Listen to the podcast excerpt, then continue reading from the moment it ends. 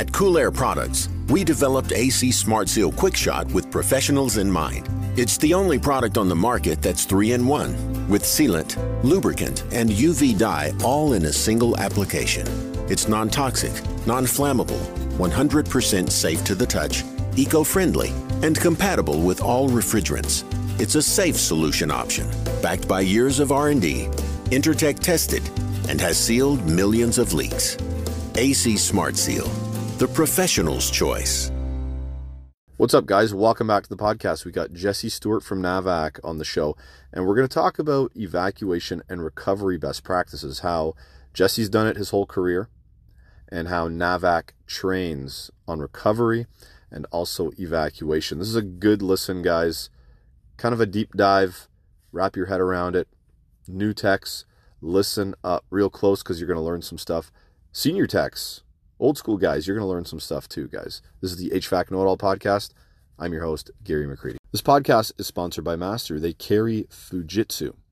Now, I just had a handshake deal. We're going to install Fujitsu equipment in their training center, a multi zone, and a centralized system with an air handler. So look for that coming real soon. Probably going to start that around the end of February for them, and I'll have some content on that. In the meantime, if you're looking for Fujitsu, check out master and master.ca. This podcast is sponsored by Cintas. They have a lineup of blue collar clothing for the blue collar trade. So if you're looking to outfit your team with some comfy stuff for the summer coming up, the spring, um, winter, fall, whatever it is, guys, check out cintas.com forward slash HVAC know it all. They got a whole lineup in their online store.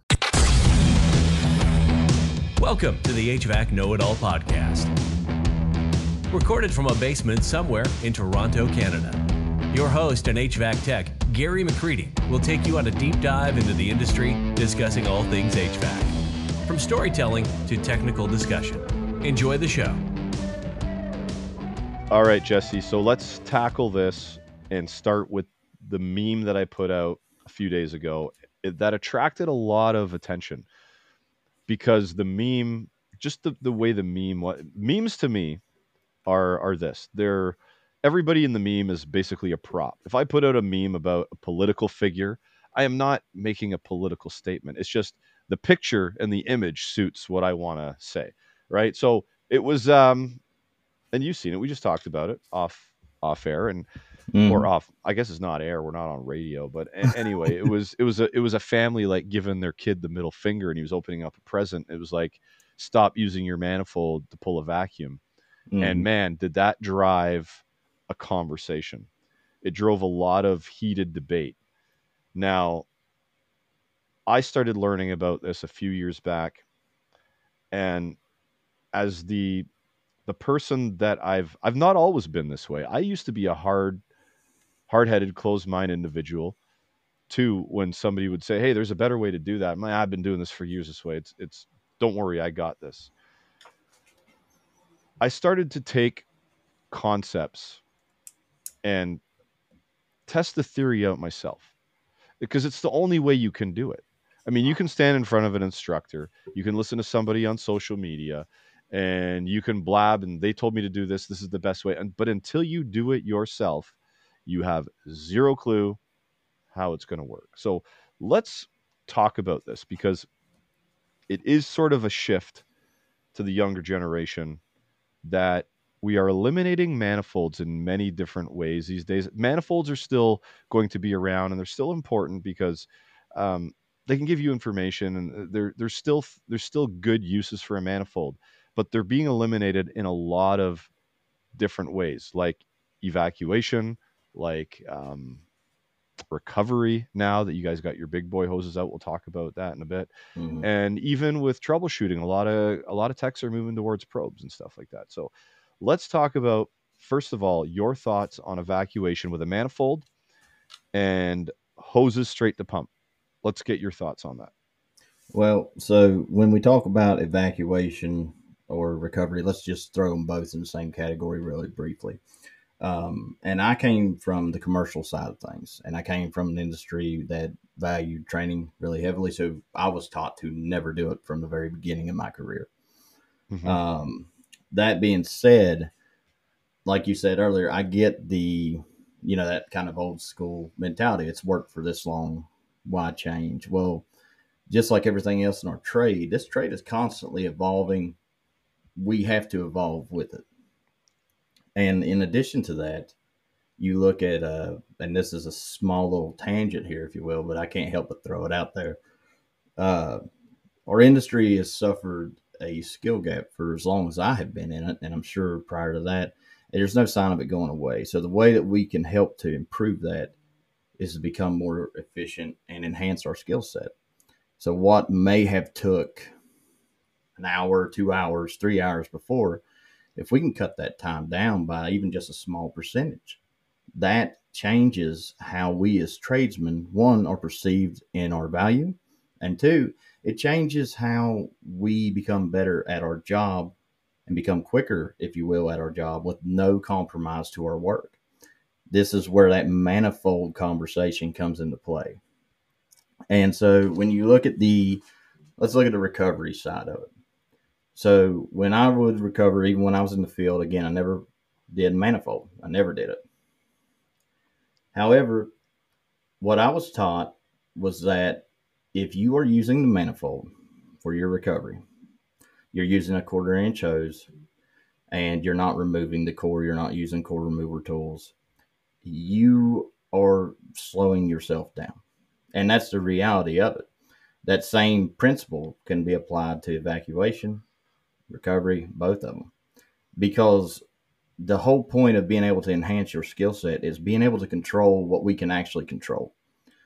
You can't control how big the system is. You can't control outside ambient weather conditions. You cannot control certain factors. But you can make sure that you're eliminating any restrictions, that you're using the appropriate tools and equipment to be as efficient at your job as possible. Now, again, though, like we said before, I get the old school way of thinking too mm-hmm. but I've never done it. And that's because, just like you said, from the very beginning, when I started an apprenticeship with a commercial contractor, they showed me the difference. It was part of going through the program. You had to see the difference to understand why we do it that way.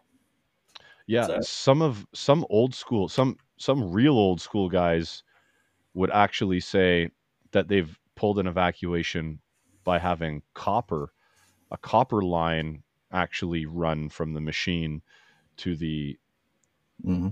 to the vacuum pump because the copper is not as as porous as like a mm-hmm. charging hose. But nowadays we have hoses that are built specifically to hold a a low vacuum, right? Mm-hmm. And to me, it's the speed is one. I've tested the speed. The speed is better, like you said you cut down on on that percentage. There's a lot of arguments that hey, well, I just throw the vacuum on while I do other things and clean up and stuff like that. But it's not always it's not always that way. Sometimes you're throwing the vacuum on. You've had a crappy day. You're changing a compressor. You throw the vacuum on at three o'clock, and you need to be out of there at four thirty because your son has got soccer, basketball, hockey, whatever sport your your daughter's in dance or whatever. I have found that using some and we don't have to go as as as as a as invasive as a a true blue hose mm-hmm. because mm-hmm. that to me is for a large application system. But if you're doing residential, light commercial, even mid-sized to large commercial, you can use a half-inch vacuum hose, a three-eighths vacuum hose, and get some really, really good results. And it doesn't take a long time to set up at all, no. right? Remove the cores, the large diameter hoses, straight to the pump. Use use the T's on the core removal what I do is I, I utilize the T on the core removal for my micron gauge if there's no other spot in the system to put it. And mm-hmm. then the other core removal, I utilize the T on that where I'm going to put my charge back into. And I usually have that set up with the charging hose on there with the valve, the ball valve closed off. Mm-hmm. So as soon as that vacuum's done, I perform my decay. I open up my tank of refrigerant. I open up the ball valve, and it's like, psh, right in. There's zero taking hoses off um, because that's the misconception. People think that you're going to hook up these hoses and then you're going to take them off and lose your vacuum. Mm-hmm. But they haven't they haven't done it. They haven't gone through the motions and they haven't educated themselves on it. And I'm going to have to I, I'm really going to have to make a a video on a, a how to or something, even if it's with my recovery tank, mm-hmm. just to show the pro. Do you guys have videos on this by any by any chance? Uh, we do have some videos on evacuation. We're actually in the process of developing a bunch of online content that'll be available. Uh, that's in the process, so you can look for that sometime here in 2024. Perfect. Um, but it's just like you said just now too. Uh, I've been in this industry for some time now, and I've traveled the country training techs, contractors all across the country and I'm always shocked. And they, again, it goes back to that skill gap at the people who just don't know the process and they don't understand that, hey, this literally for five minutes maximum, let's say five minutes just to remove the cores. That's if you're really struggling with it too. You're going to save 10, 15, 20, 30, depending on what you're doing in your size system, your size hoses, your pump, etc. You're going to save a bunch of time. And while those few minutes to some may not seem like a lot, they do add up, especially those of us who nine chances out of 10 are working in the contracting world. Time is literally money.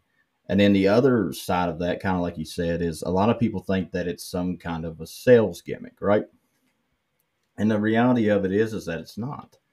Uh, when I go to train people, in fact, I tell everybody if you're using, if you're doing residential, just like you said a second ago, I recommend just using a single hose rig. You need two core remover tools, a micron yep. gauge, a pump, and a mm-hmm. single hose.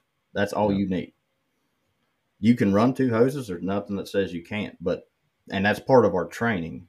When we travel around this, or when we travel around the country, and we're training these people, I'm training you on the process. Mm-hmm. I'm not training you necessarily saying, "Hey, you know, just use our product." I want you to be better at your trade. NAVAC yep. wants you to be better at your trade. We want to help you. Yeah. So the other the other thing when let's let's talk about uh, decay, like a, a vacuum decay. There, there's a mm-hmm. lot of people that don't even know what it is. Yep. Yep. And and this is this is what I think is happening out there. So we got a new sponsor on the podcast, supplyhouse.com. They're like the HVAC Amazon. I was just reading about them. They got four fulfillment centers across the US for HVAC, plumbing, and electrical supplies and parts. And they got some tools and stuff as well. So if you're looking to place an order online and get it shipped to your address or maybe even your customer's address, check out supplyhouse.com for some quick and fast delivery of your HVAC, plumbing, and electrical needs. From the, the, the conversations that I have and the comments that I read, I think people are putting on their, their manifolds, and, and a lot of people have the, the the manifold gauges, the digital manifold gauges with the micron gauge inside of it. Mm-hmm. I think what they're doing is they're they're looking at the micron gauge in their manifold. It's getting to below 500. They're closing it and they're jamming the gas in. Here's here's the problem with that.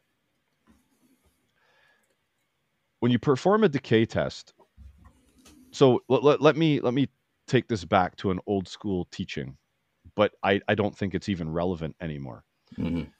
I was taught put the micron gauge as far away from the vacuum pump as possible. That is valid if you're trying to gauge what your vacuum is while the vacuum is running. Mm-hmm. But if you if you perform a decay test and you perform it properly, it doesn't matter where the micron gauge is as long as it's on the system side because when you valve your your pump off to the system, your micron gauge doesn't matter where it is it's going to the system's going to equalize out and it's going to read true pressure mm. right so when it comes to putting the micron gauge on a system now the fact that i'm running a decay test i don't care where it is on that system because it's all going to equalize out anyway and it's going to show me what the the true pressure is in that system mm-hmm. now if if you have a micron gauge in your manifold set while you're running your vacuum pump, it's going to look lower than it than it actually is because it's not on the furthest point of the system. And that's where that's where you can get kind of screwed up. And if you want to put it in the furthest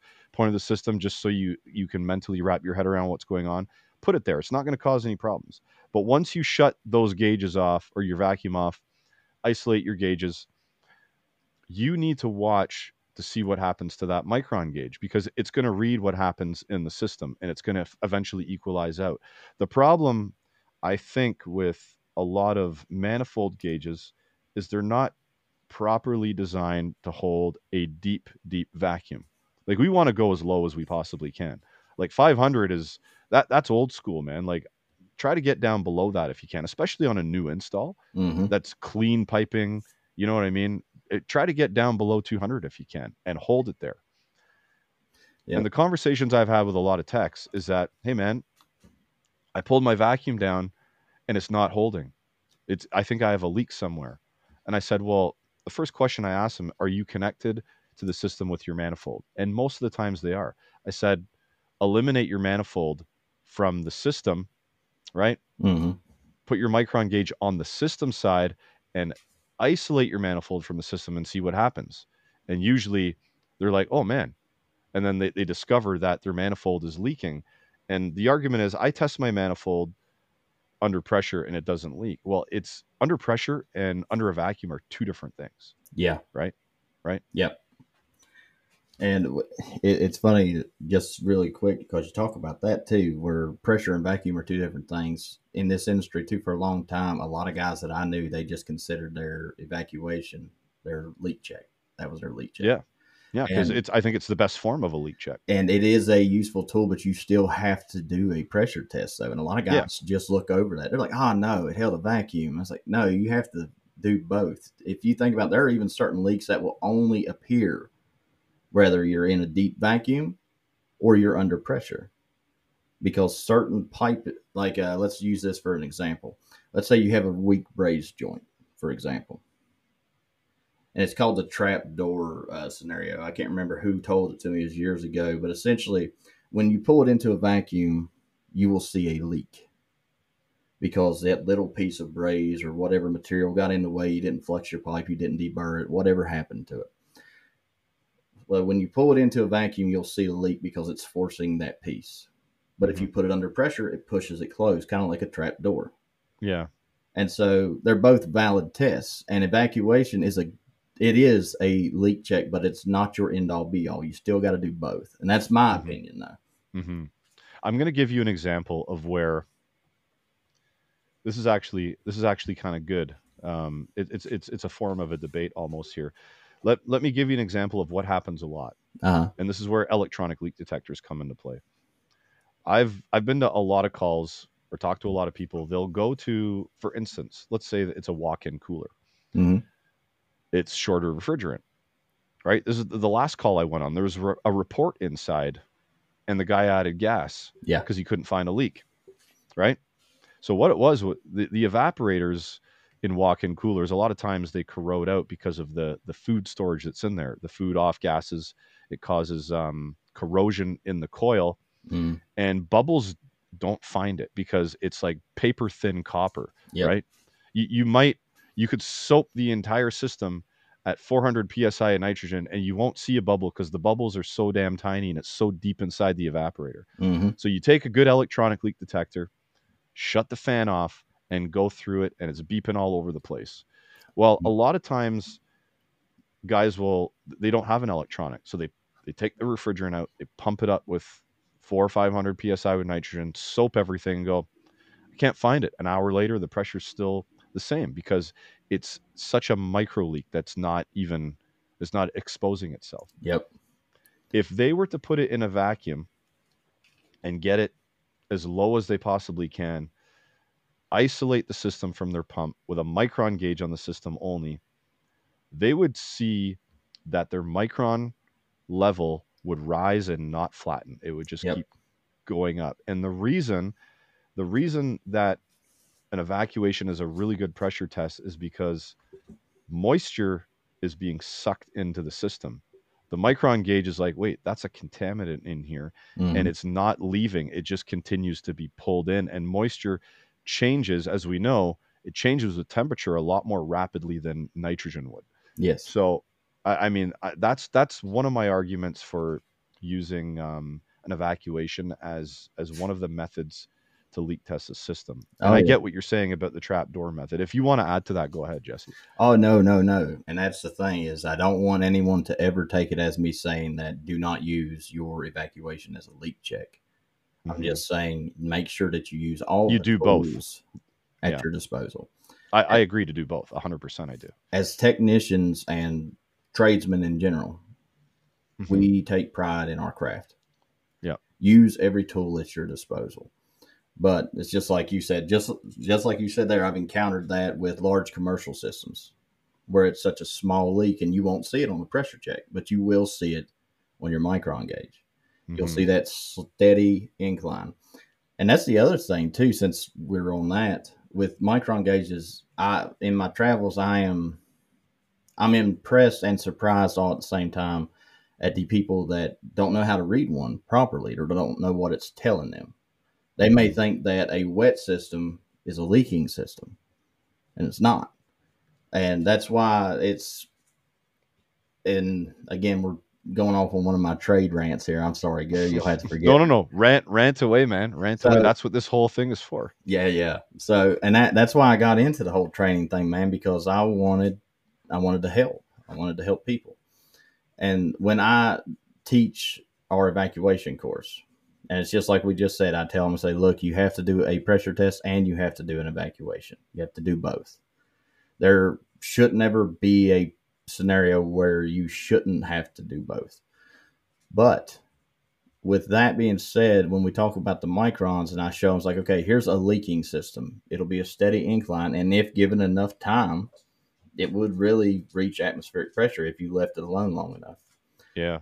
Now, if you look a wet system, one, you may struggle to hit the old school method 500 microns or even whatever your manufacturer recommends. But let's say that you do hit it. Then you perform your decay test. Once you turn that decay test and you start it, you'll see that it'll slowly start climbing and at some point it's going to level off. It will hold somewhere but just like you said, that micron gauge recognizes this is not supposed to be here. I need you to understand what I'm telling you. You can't hold your micron level. There is something in here that isn't supposed to be here. yeah, yeah. No, it's it, it, it's true. It's I mean, there's apps out there. I mean, MeasureQuick's one of them, and, and a lot of other the um, a lot of the other brands of digital probes and stuff like that are also are also getting on board with monitoring evacuation, where it's like, hey, constant rise, total fail, rise and flatten, mm-hmm. and we're still at 2,000 microns, but we're flat.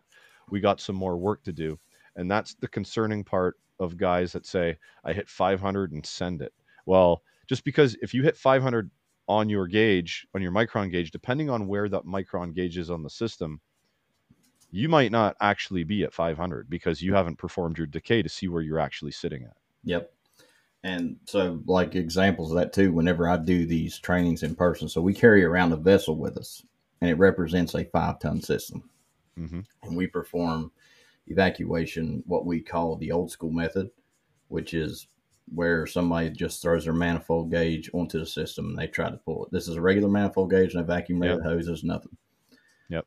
And then you have the single hose core removers, the way that we recommend that you do it, the proper way that you should do it. And, and when we did one of these, we were using our NRP 6DI, which is our smart vacuum pump. Now it's got a micron gauge built into it. Into it, yeah. So whenever we would do that, and I actually pointed out what you just said, you need to understand the difference of where your micron gauge is and be able to isolate to understand how it works. If you look at the pump versus the micron gauge on the vessel. They will read two different micron levels. So, if this listener base has the opportunity to head to the CMPX show, which is Canada's biggest trade show for HVAC and plumbing and mechanical, check it out, guys, because we're putting Canada on the map here. My US friends, if you can come up, uh, if you can make it, we would love to have you guys. It is March 20th to 22nd, which is a Wednesday, Thursday, and Friday. If you can make it up, come check it out. Get a free pass when you register and use promo code HVAC Know It. So that's H V A C K N O W I T, HVAC Know It, for a free pass when you register for CMPX.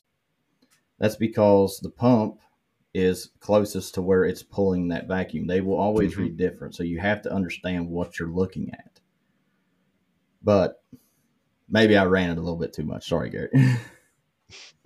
no, no, no. It's fine. It's it's the same thing as having your your micron gauge inside of your manifold. Mm-hmm. It's closest to the pump. It's going to read lower than the furthest extremity of the system. Yep.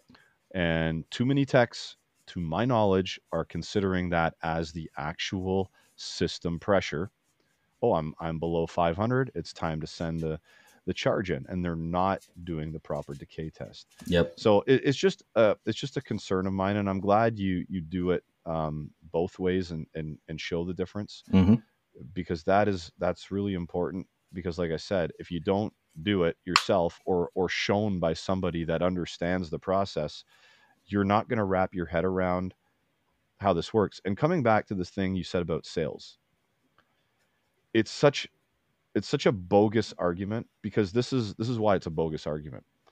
Every tech in HVAC should have a micron gauge already. Yep.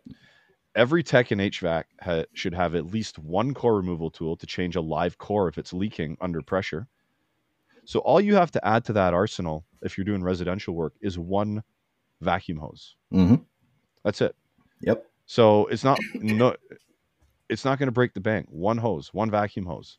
If you're doing larger commercial, higher commer- and like larger mid, larger commercial stuff, yeah, a couple of hoses, maybe even go up to half inch, couple of core removal tools. The investment is not that much. No. It's not that much of an investment. No, no, it, not at all. Especially again when you look at the talking again to the contractor side of things. Time is literally money to most of these people. Especially let's look at the guys who run their own business, small shops with one or two, maybe three guys. You could potentially, let's say that you could just save maybe an hour a day. Well, what could you do with that hour a day? Just buy a small investment. And the other side of it too is uh I always I make the statement whenever I start to teach everyone, as if my uh, my loving and beloved accent isn't enough. I am uh, no salesman. I am a tech by trade, and I'm tech gone trainer. So Yeah. I'm talking tech to tech here. Yeah, I just had this conversation about with someone else about sales. And it's it's about it's not about sales, it's about if you're a tech to heart and that's that's what I am, I'm a tech to heart. Mhm. I have never never I've never considered any sort of repair or upgrade I've done a sale. I've never considered it that. I considered it a solution to get you back up and running as best as we possibly can within the budget that you have. Mhm. It's never been a sale to me, right? Yep. I, get sent on a call. I diagnose. I diagnose. I'm like, you need this, and this is where it comes into in, into play with. I've seen an argument once where someone said, "Yeah, I'm changing the compressor and I'm changing the contactor too," and someone's like, "Well, if you're changing the contactor, it's because you've been to a sales course," and I'm like, "What?" And I'm reading. I'm like, "What?" No, no, no, no, no. Mm, no. you you can inspect a contactor but here's the thing i have seen compressors go in and with old contactors Mhm. and the old contactor pulls in the springs might be a little bit weak or something like that one side welds at single phases and the brand new compressor is gone Yep.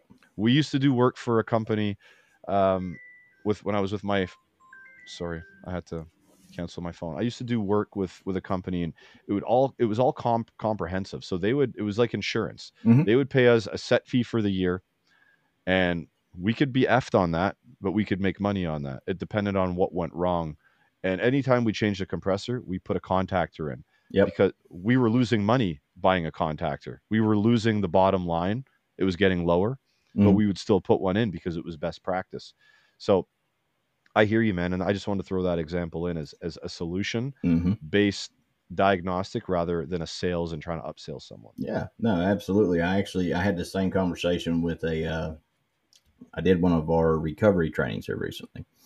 Mhm. And in the training, I recommend that, you know, you put a filter dryer before your machine. Mm-hmm. And that is strictly to protect your machine. And it is a yeah. recommendation. Okay, I'm not telling you you have to, but I'm telling you, and again, not a sales pitch here, for the cost of that filter dryer versus the potential chance of damaging the equipment that you need to do your job on the daily, it makes sense. I mean, so a filter dryer around here might be might be 10 15 bucks at most mm-hmm. yeah so i'm not trying to sell anything just like you said it's best practice the Yeah. risk versus reward ratio that's what you have to take into consideration Yep. So let's spend a few minutes um, talking about recovery and no gauges, because that's that's a thing now too. And I Mhm. received I received the the Rapid Y that you guys have recently launched, and the 3 8 big boy hoses, and I've still yet to demo the the, the equipment mm-hmm. together um, because you have your new NR7, which is a lightweight recovery machine. But let's talk about how we can eliminate a manifold system when pulling a recovery as well. All right.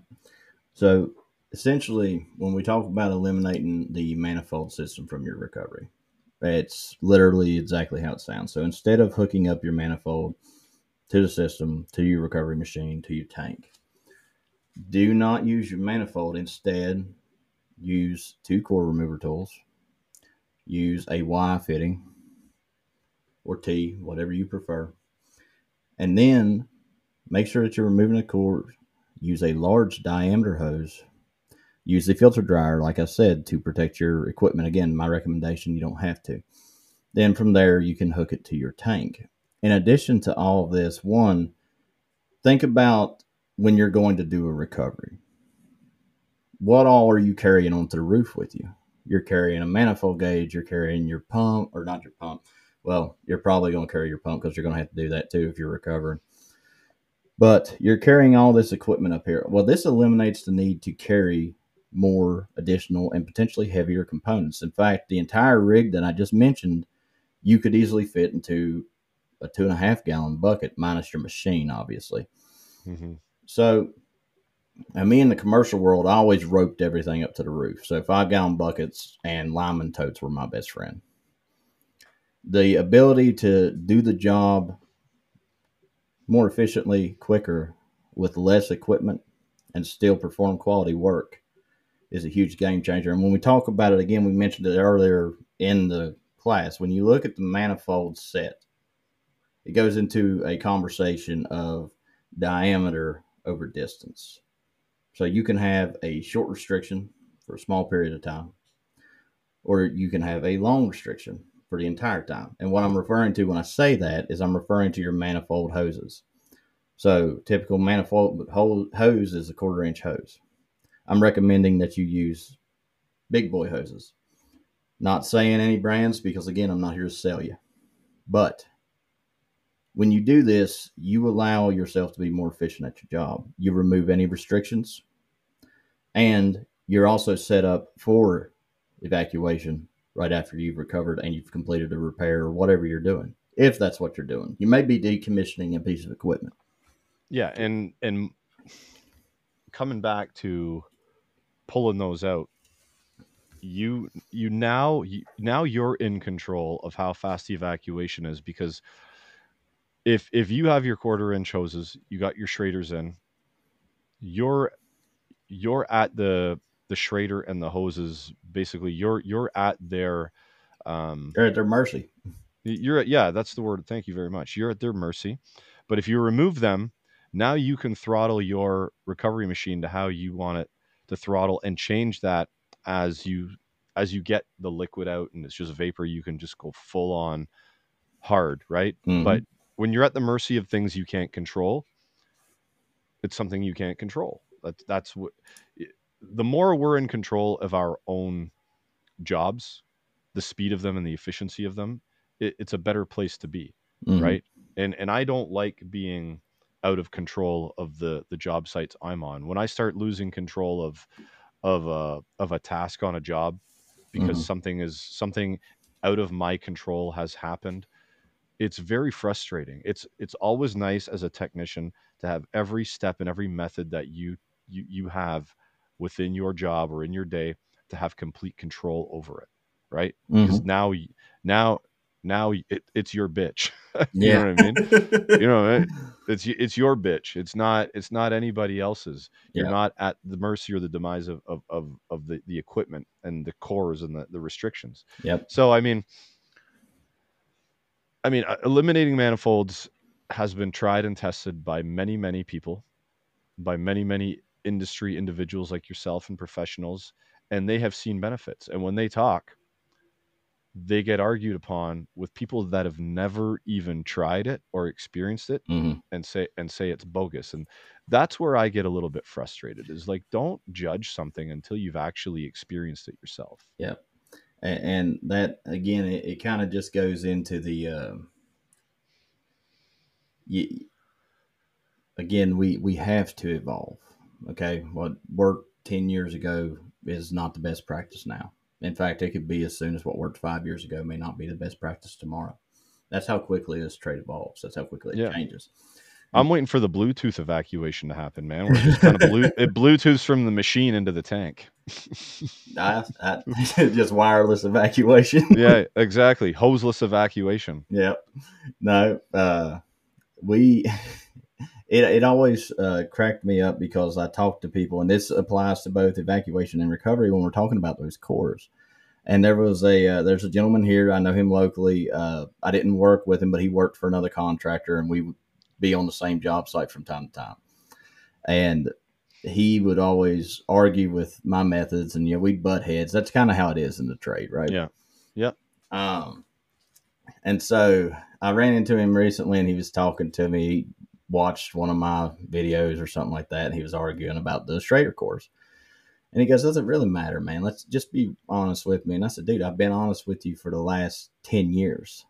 It matters. And I said, Look, I want you to look at this. So if you leave the Schrader core in, just like you said, you're at its mercy. This is regardless of evacuation or recovery. Do you know what the total CFM you can pull through that Schrader core is? The the number? No, I don't have that number. Well, it, well or in my head. 0.5. So it's half a CFM. And so if you look at that, and let's say you're pulling from both ends, right? And again, regardless of evacuation or recovery, its principle still remains the same as a restriction. If you're pulling through both ends, you're going to pull max of one CFM. Okay, so regardless of what rig you're using, you're still at that mercy. And then when you add the manifold in there, again, you're just throwing something else to slow you down. And on the recovery side, all techs should know that heat is the enemy of recovery. All right.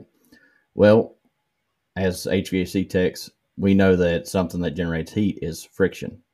hmm So when it has to run through multiple hoses, all of these things, and a lot of people don't realize it, it does pick up friction and it does build up heat, just like the dip tube inside of the tank. That causes heat inside of that tank. It's additional friction built up from the tank.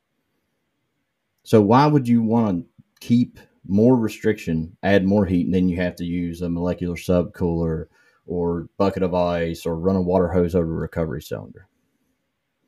Instead, just take two minutes, remove the cores, get rid of the manifold, carry less equipment up to the roof with you, and still get the job done efficiently, quicker, and with no compromise to what you've been doing. Mm-hmm. So that that's that that's that uh, I call it the old school versus new school mentality. and I, Yeah. I need to make that clear. I have no issue with the guys I've been doing it for years, man. Love all of them to death, and I've learned a lot from them. Oh, of course. and I, I love even more when I get to argue with them. So Yeah, I, I mean, the amount of things I learned from the old school guys is is invaluable. Mhm. But as I as I figured some things out for myself, I realized some of the things they they would say and some of the the things they would do Mhm. are complete are complete BS these days. Yep. Like I was always told, "Hey man, um nitrogen's inert. It doesn't change pressure with temperature." And that was always their definition of inert. And I'm like, and I always argued with people because that's what I was told by my superiors when I was 21, 22 years old and these 45-year-old grumpy techs are are yelling at you, right? You, you just you just assume that they've been in in the industry that long and they know what they're talking about and then when you go and have that conversation with someone that actually knows different you sound like a, a complete fool when you argue back with them Mhm. right Yeah. you you you you eventually realize that I was just a complete fool when I argued that because I'm wrong. I was taught wrong. I was Mhm. taught wrong from the beginning by by these guys, but they were also taught wrong.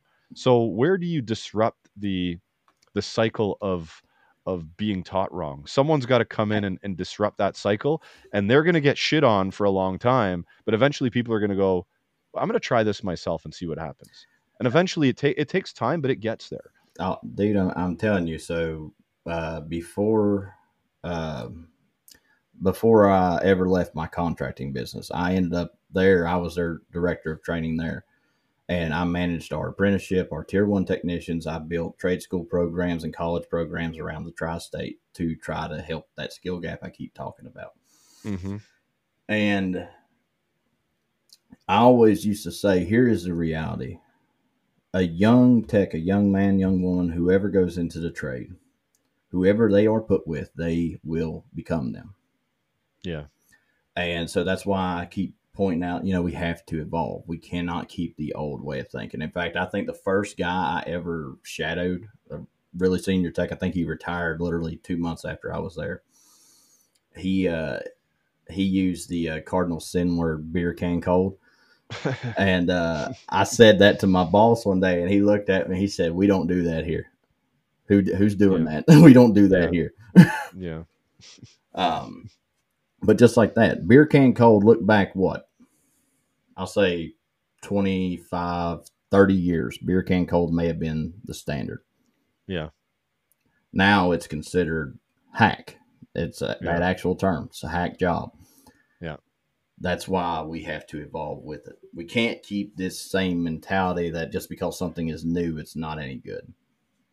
You know why I hate beer can cold, and I've said this to a few people, is that I, I like my beer a lot colder than what a suction line should be. Anyway. I've heard that a lot. so if if you're gonna if you're gonna go by the beer can, like I like my beer at like 34 35 degrees man like not not like uh as close to freezing as you can without freezing the beer Without becoming I mean, what- what- slushy.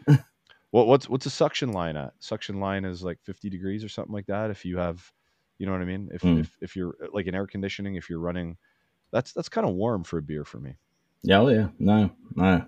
I, I'm telling you, man, it was a. And again, it came down to like we were talking about the recovery manifold and stuff. When I was in trade school, so they didn't necessarily show me about evacuation hoses, and they taught me to pull through manifolds. That's evacuation and recovery. And when I came to my first contractor job, and my boss saw, you know, me hooking up my manifold gauge to the vacuum pump, he uh he and I'll never forget this as long as I live. He took my hoses and he threw them in the trash. and he said, Those are not for that. I'm gonna buy you a new set and I'm gonna buy you an appropriate set for what you're trying to do here. yeah yeah man So I, I, I was very grateful to come from that company, man. Th- this is a this is a rabbit hole that we could we could go down forever and ever and ever. Oh, And yeah, I yeah, think, yeah. And, and and I just I I think that the techs out there that have not tried these methods should try them for themselves, research it, get the correct tools they need to do to do it. And Mhm. it's not expensive. Like, like I mean, like I said, if you're a technician in this trade and you don't own a micron gauge or a core removal tool, you need those anyway. So get them. Yep. Add a couple of vacuum hoses to your arsenal, and that's all you need Mhm. and and and and and you're good to go. You're off to the races. That's that's evacuation, um, recovery. Like you said, I mean, there, there's whys out there that prevent manifolds, um, prevent use of manifolds, Mhm. and, and and there's hoses to do this as well. So, Yep. Anyway, man, I, I don't want to uh, I don't want to go down this rabbit hole forever because I don't want to burn this the, the subject out Yeah. with with the audience here. But uh, but I think that for those listening, please do a little bit of research and a little bit of digging and try it yourself. If you're skeptical, skepticism is fine. I'm fine with skepticism because it leads to curiosity, which leads to learning. And the opposite of skepticism to me is closed minded. Like, nope, nope, nope, nope, nope, nope, not doing it. Right? That's Mhm. not the attitude you should have. It's it's like, hmm, I want to learn more about this and see if it's actually valid and if it actually suits what I'm doing in the trade here. Yep. And and you might find that it that, that it will, and I, I think you will. No, absolutely. I think uh, any tech, at no matter how long you've been doing this, there was something or a tool or process, something that came along that was new, it was unknown, and at some point you tried it, and now that's your standard.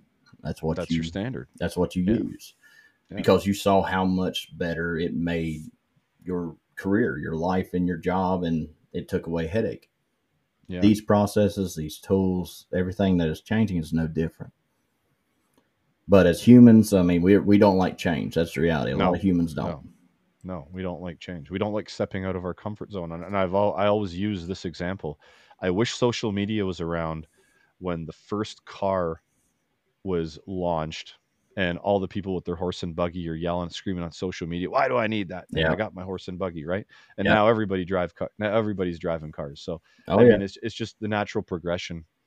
Um, but Jesse, thank you very much for this, man. I really appreciate it. oh no, man. Thank you. Happy to be here. Hope you enjoyed the show. Follow HVAC Know It All on Instagram, Facebook, YouTube, TikTok, Twitter, LinkedIn, and anywhere else Gary feels like popping up. This has been a Two Smokes and a Coffee production